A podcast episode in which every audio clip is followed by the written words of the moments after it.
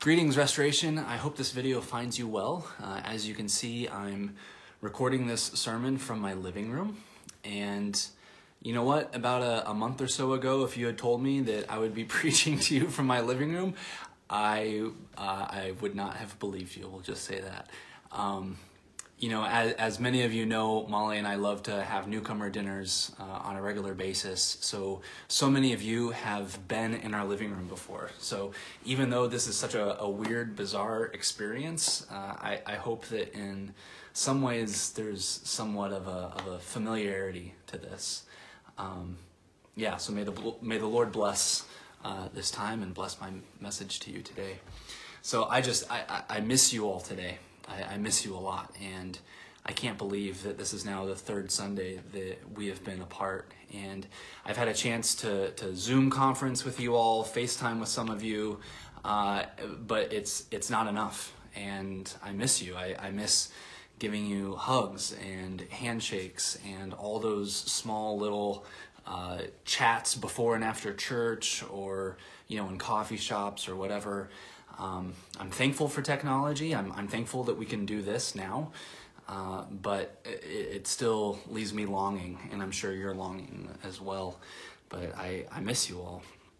So, what I'd like to do today is uh, preach a little bit from each one of the passages. I'll, I'll be touching on a little, little bit of them uh, this morning. So, in many ways, we find ourselves in a double Lent you know, this is like a double layered Lent, isn't it? And it's it's almost cliche now. Uh, how many times I've heard from people, and, and some famous, some not famous, but a lot of folks have been saying something generally along these lines of, I didn't plan on giving up this much for Lent uh, this year. And, and, maybe you've even said that to yourself or to the people in your household.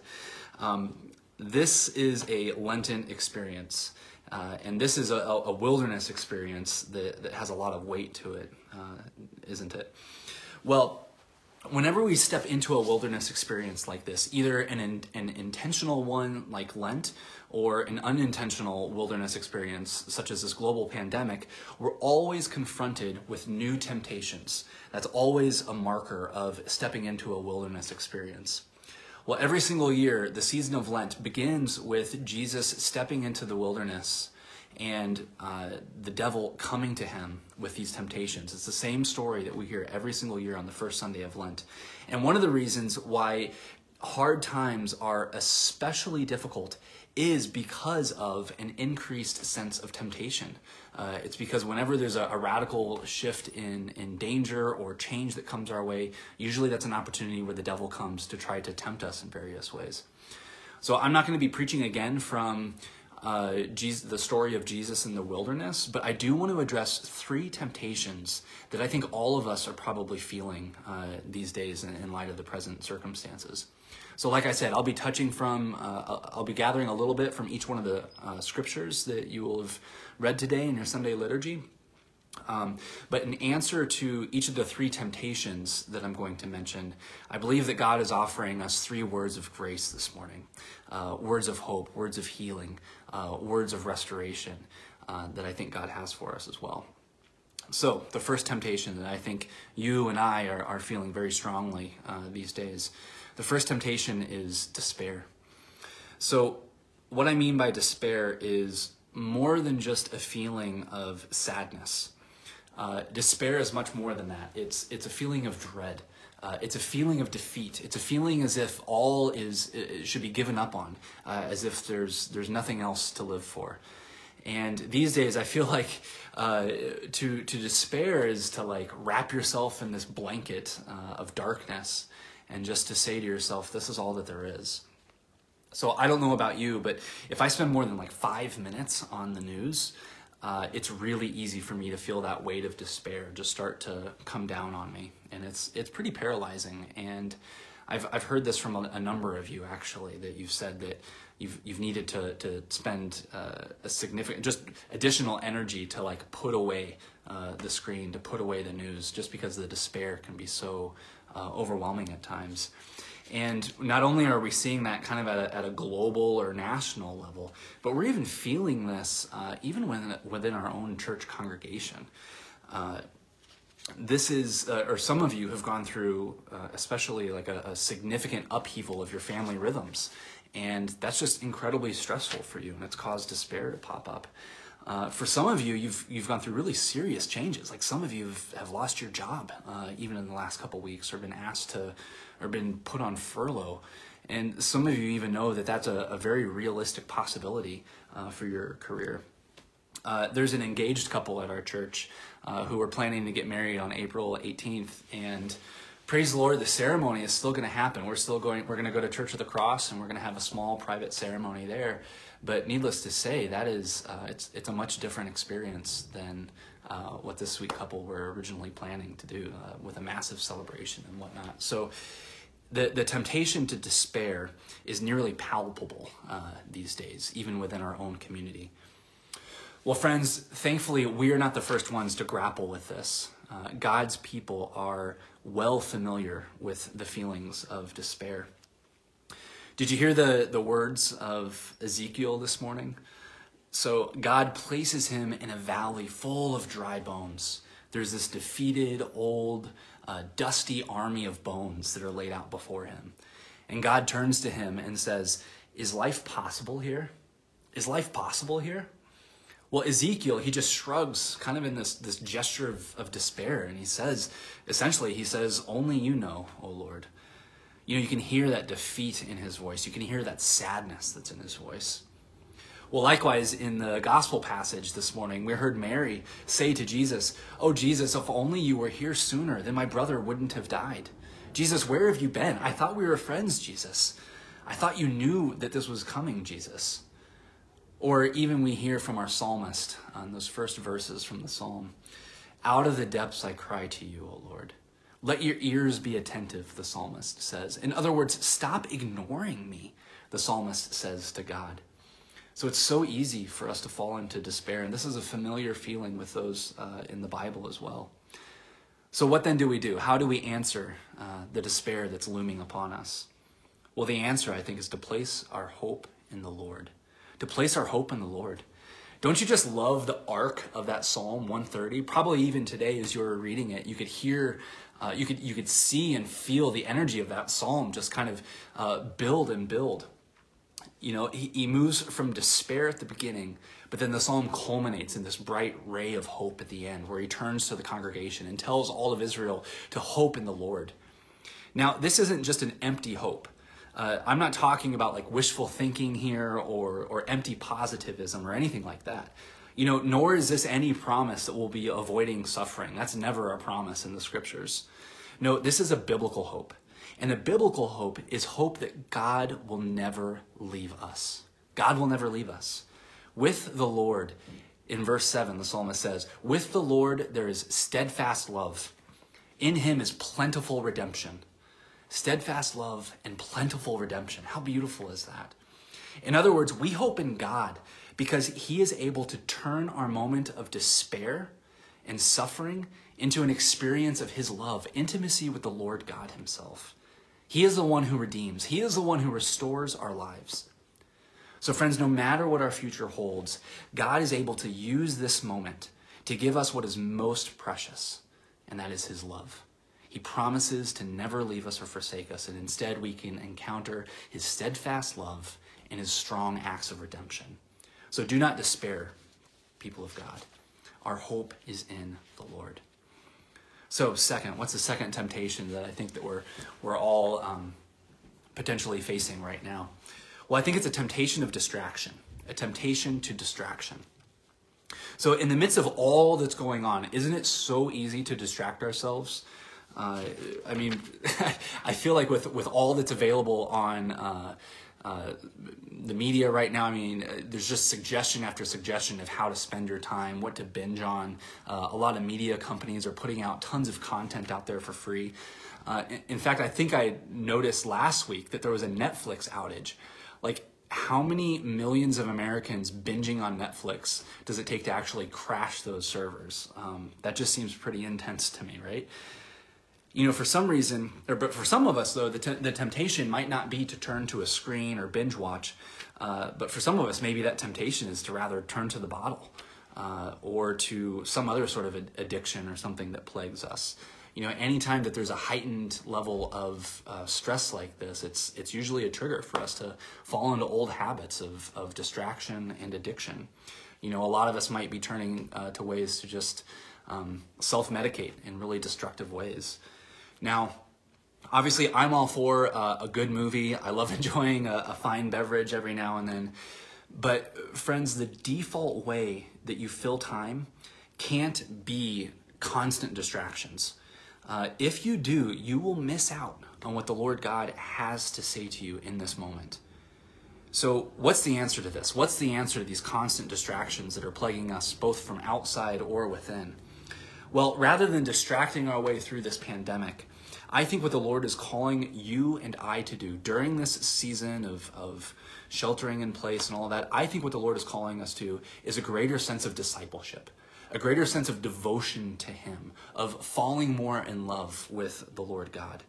You know, the psalmist in the middle of this psalm, he cries out as he's er, right after he has cried out for despair. In verse 5, he reminds himself of this beautiful fact. He says this In his word is my trust. My soul waits for the Lord more than a watchman for the morning, more than a watchman for the morning. How beautiful is that? In his word is my trust, and I wait for the Lord. So rather than turning to distractions, the psalmist sees his moment of suffering as an opportunity for discipleship. He dives into the Word of God. He turns his focus to the Word of God, and he's obsessively keeping his eyes on the horizon in the same way that a watchman on top of the tower is, is staring onto the horizon, waiting for that, that first light to emerge. Uh, that, that, that sign of safety and relief and warmth. In the same way, the psalmist is looking for the Lord knowing expectantly that the Lord that the Lord God is going to show up and and um, redeem him. So earlier, uh, I think it was last week or the or the week before.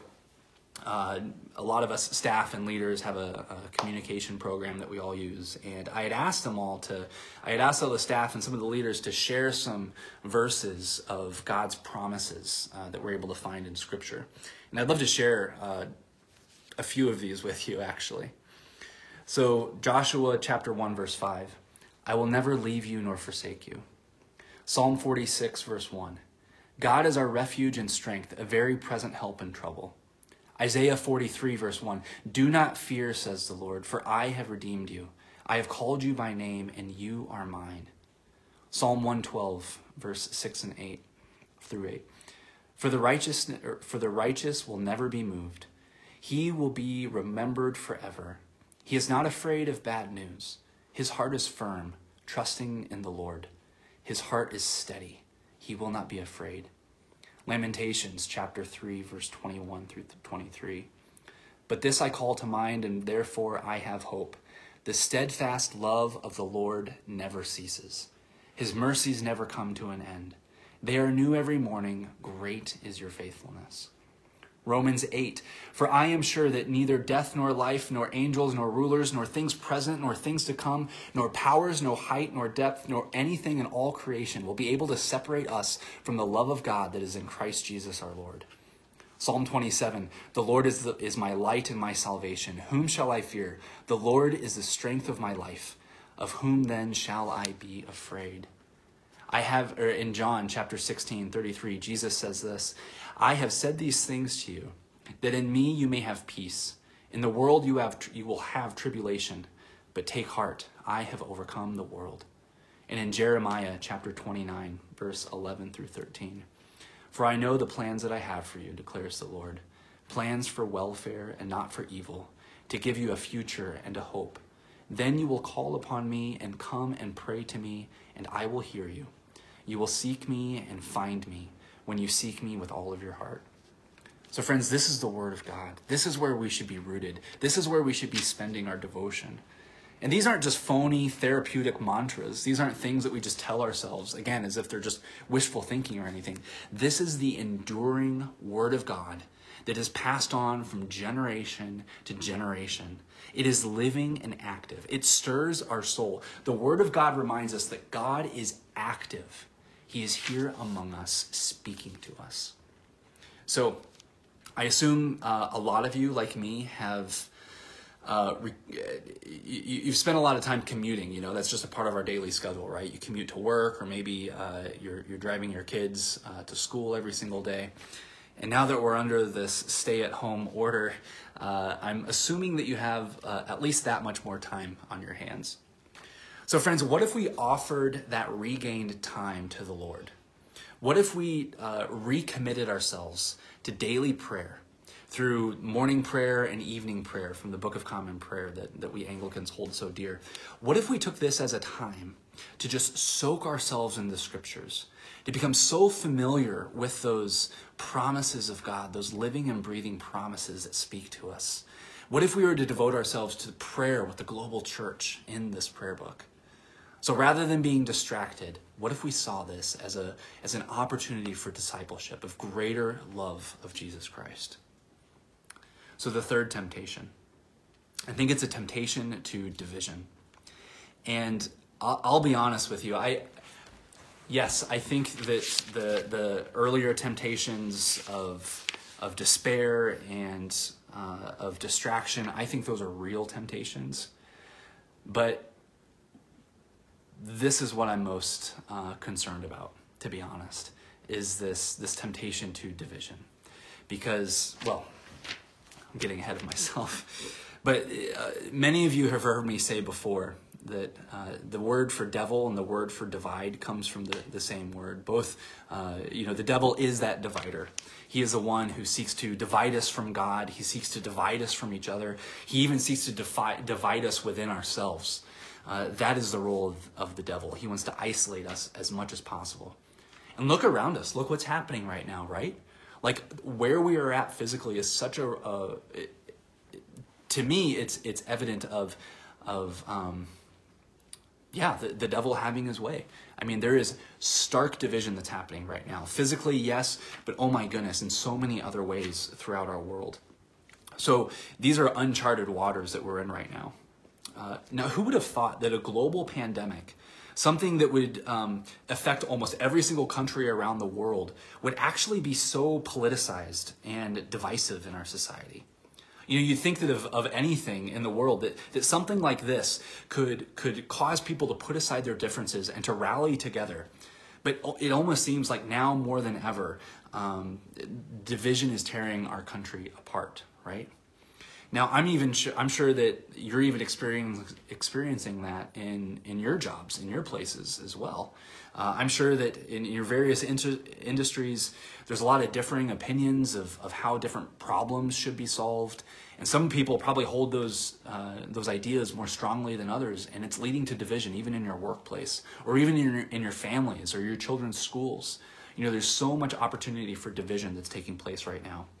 And we, the church, are not immune from this. I mean, I'll, I'll tell you, like, I've even seen this uh, amongst pastors and theologians. You know, how should the church be responding to this moment now where we're not um, encouraged to gather together?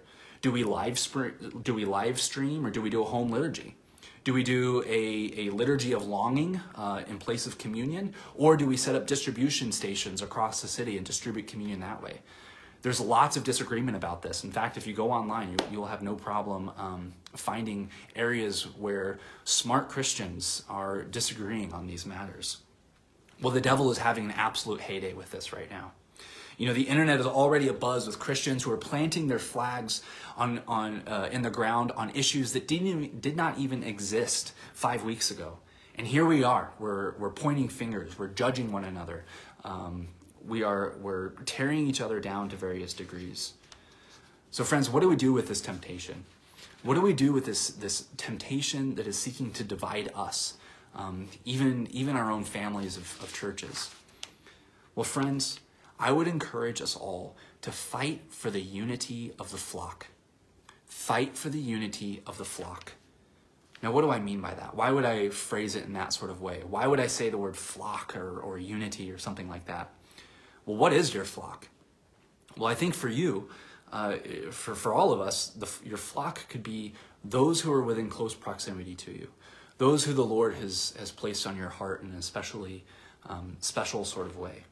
Your family, your friend group, your coworkers, uh, your, your neighbors, and most certainly restoration, this community. This is your flock. fight for the unity of our flock here in this moment, now. Now, this, this doesn't mean, what I don't mean by this is just making sure that we're all on the same page on everything. Fighting for the unity isn't just like a, a cognitive thing. No, to be unified is to sacrificially serve one another. That is to be spiritually gathered together, to be, to be um, held on to tightly. That's what I mean by unity right now. It's, it's much more than just a mental assent. It's, it's, it's a gathering together. In fact, as I was thinking about this, I thought about Jesus when he's looking upon Jerusalem and he's just mourning over all the tragedy that has happened in Jerusalem over the years. And what does he say in that moment? He says, "O Jerusalem, how I have wanted to gather my children together, as hens, as, as a mother hen gathers her chick under her wings. And beloved restoration, that is what I want us to be doing right now. The devil wants to divide us. We are physically separated right now. It would be so easy for us to be isolated during this time. But may we all be like like mother hens, may be following the Jesus may we be following our Lord Jesus Christ as as an example in in desiring to gather together um, his beloved flock under the folds of his wings. So who is your flock? Who is it the Lord has placed upon your heart this morning? Who needs to be gathered in your midst and cared for? Maybe it's an elderly neighbor across the street who perhaps um, isn't able to go out and shopping during this time. Um, you know, maybe it's a, a, single parent household down the street uh, who's just having a really tough time with childcare, things like that. What are some some socially distanced, appropriate ways that you could be caring for uh, these beloved neighbors or anyone else who the Lord is placing on your heart? So, um, after the terrorist attacks in, in 2001 on September 11th, uh, it was said during that time that churches were absolutely flooded with people after those, those tragedies struck our nation.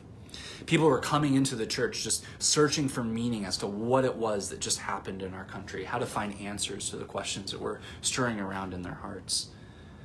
So I wonder when all of this storm has passed, when all of this is done, when the virus has been eradicated from our land, when it's no longer anything that we need to be fearing, what's going to be happening in our country? What's going to be happening here in our neighborhoods? What's going to be happening in South Minneapolis and, and throughout the Twin Cities?